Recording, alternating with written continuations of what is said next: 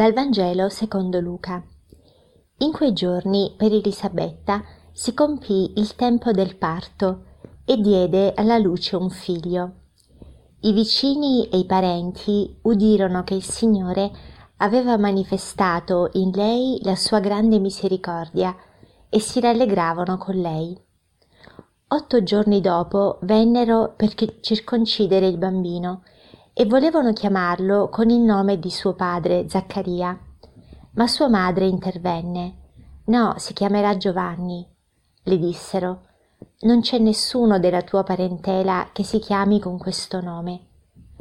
Allora domandavano con cenni a suo padre come voleva che si chiamasse. Egli chiese una tavoletta e scrisse: «Giovanni è il suo nome». Tutti furono meravigliati. All'istante gli si aprì la bocca e gli si sciolse la lingua e parlava benedicendo Dio. Tutti i loro vicini furono presi da timore e per tutta la regione montuosa della Giudea si discorreva di tutte queste cose. Tutti coloro che le udivano le custodivano in cuor loro, dicendo: «Che sarà mai questo bambino?» E davvero la mano del Signore era con lui. Ecco che quello che meditiamo oggi è il racconto di una nascita, la nascita del precursore di Giovanni Battista, che Gesù definisce il più grande tra i nati dell'uomo. E quindi Gesù ha sempre avuto parole di benedizione per Giovanni Battista e da lui stesso è stato definito alla stregua del profeta Elia. Allora ci troviamo davanti alla nascita di colui che prepara la venuta di Gesù e la prepara soprattutto nel cuore dei suoi genitori.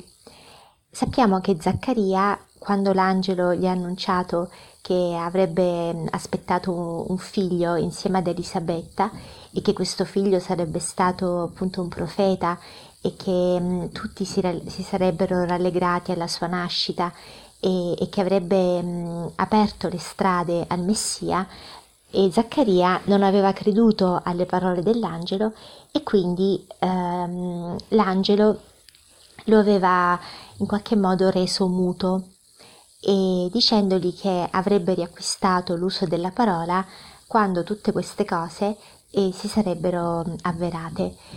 Ed ecco che 8 giorni dopo la nascita di Giovanni, Zaccaria recupera la parola. E in quale momento la recupera? Nel momento in cui dà a questo bambino un nome che è unico nella sua famiglia e nessuno nel suo parentado possedeva questo nome.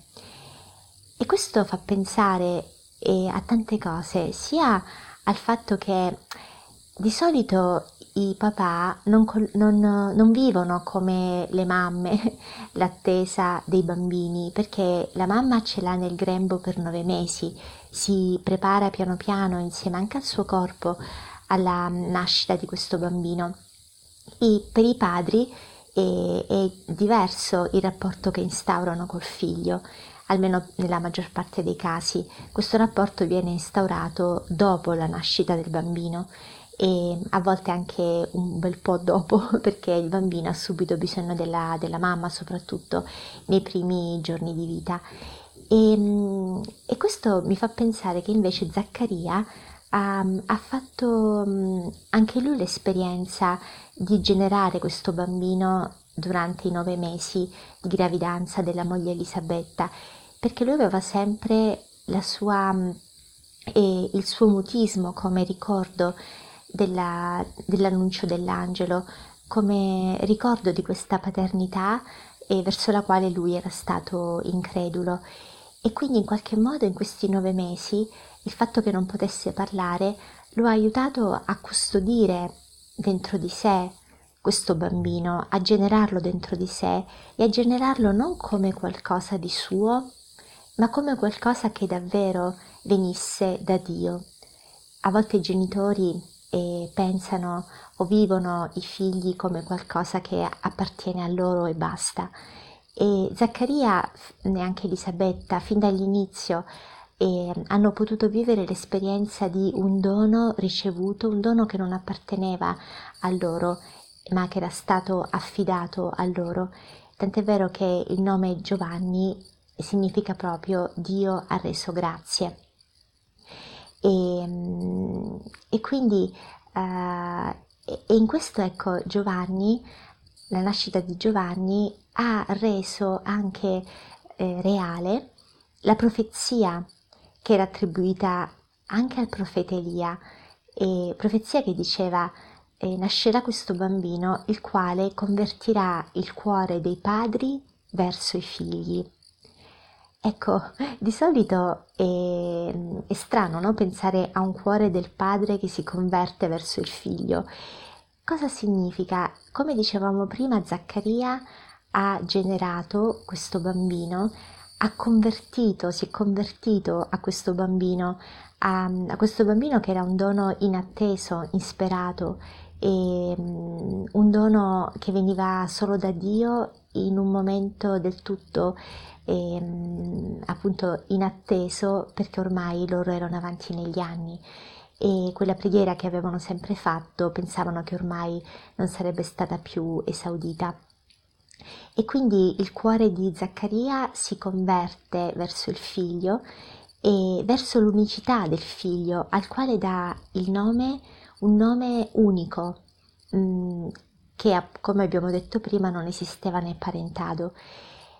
Cosa significa allora che per noi anche Giovanni Battista viene per convertire il cuore dei padri verso i figli? Chi è padre tra noi può prendere questo Vangelo e meditarlo per chiedere proprio la grazia al Signore di convertire il suo cuore verso suo figlio, verso i suoi figli, e considerarli come quegli esseri unici che Dio ha creato con un progetto particolare, che è il progetto di Dio su di loro, diverso forse dal progetto che i genitori hanno sui figli. E quindi convertire il cuore del padre verso il figlio vuol dire accogliere il figlio nella sua unicità e come è chiamato da Dio a realizzare un progetto che è tutto suo. E poi vuol dire anche convertire il cuore del padre verso i figli, vuol dire anche recuperare quella paternità, recuperare quel ruolo che tante volte oggi i padri hanno perso.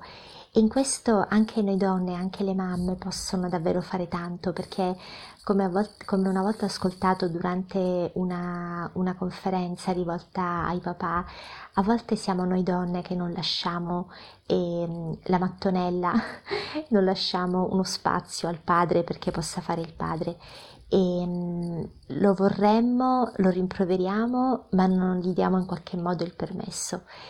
E allora, ecco, oggi anche le mamme possono meditare questo brano perché il cuore dei padri si converta verso i figli e sia lasciato più spazio ai padri di fare i padri, e venga dato loro più responsabilità, più spazio, più possibilità. E per chi non ha figli questo Vangelo vale ancora di più, perché un figlio può essere anche un progetto, un compito, un lavoro che abbiamo, che dobbiamo riconoscere come proveniente da Dio, vivere come un lavoro e una missione che Dio ci ha affidato e che Dio ci ha messo tra le mani, Dio ci ha chiesto di occuparcene. E quindi, ecco, vivere anche la nostra missione, il nostro lavoro come missione, come opera che Dio ci ha consegnato nelle mani, può essere anche questo un atto di conversione. Quindi lasciamoci accompagnare in questa giornata da Zaccaria, da Elisabetta e da Giovanni Battista. Buona giornata a tutti!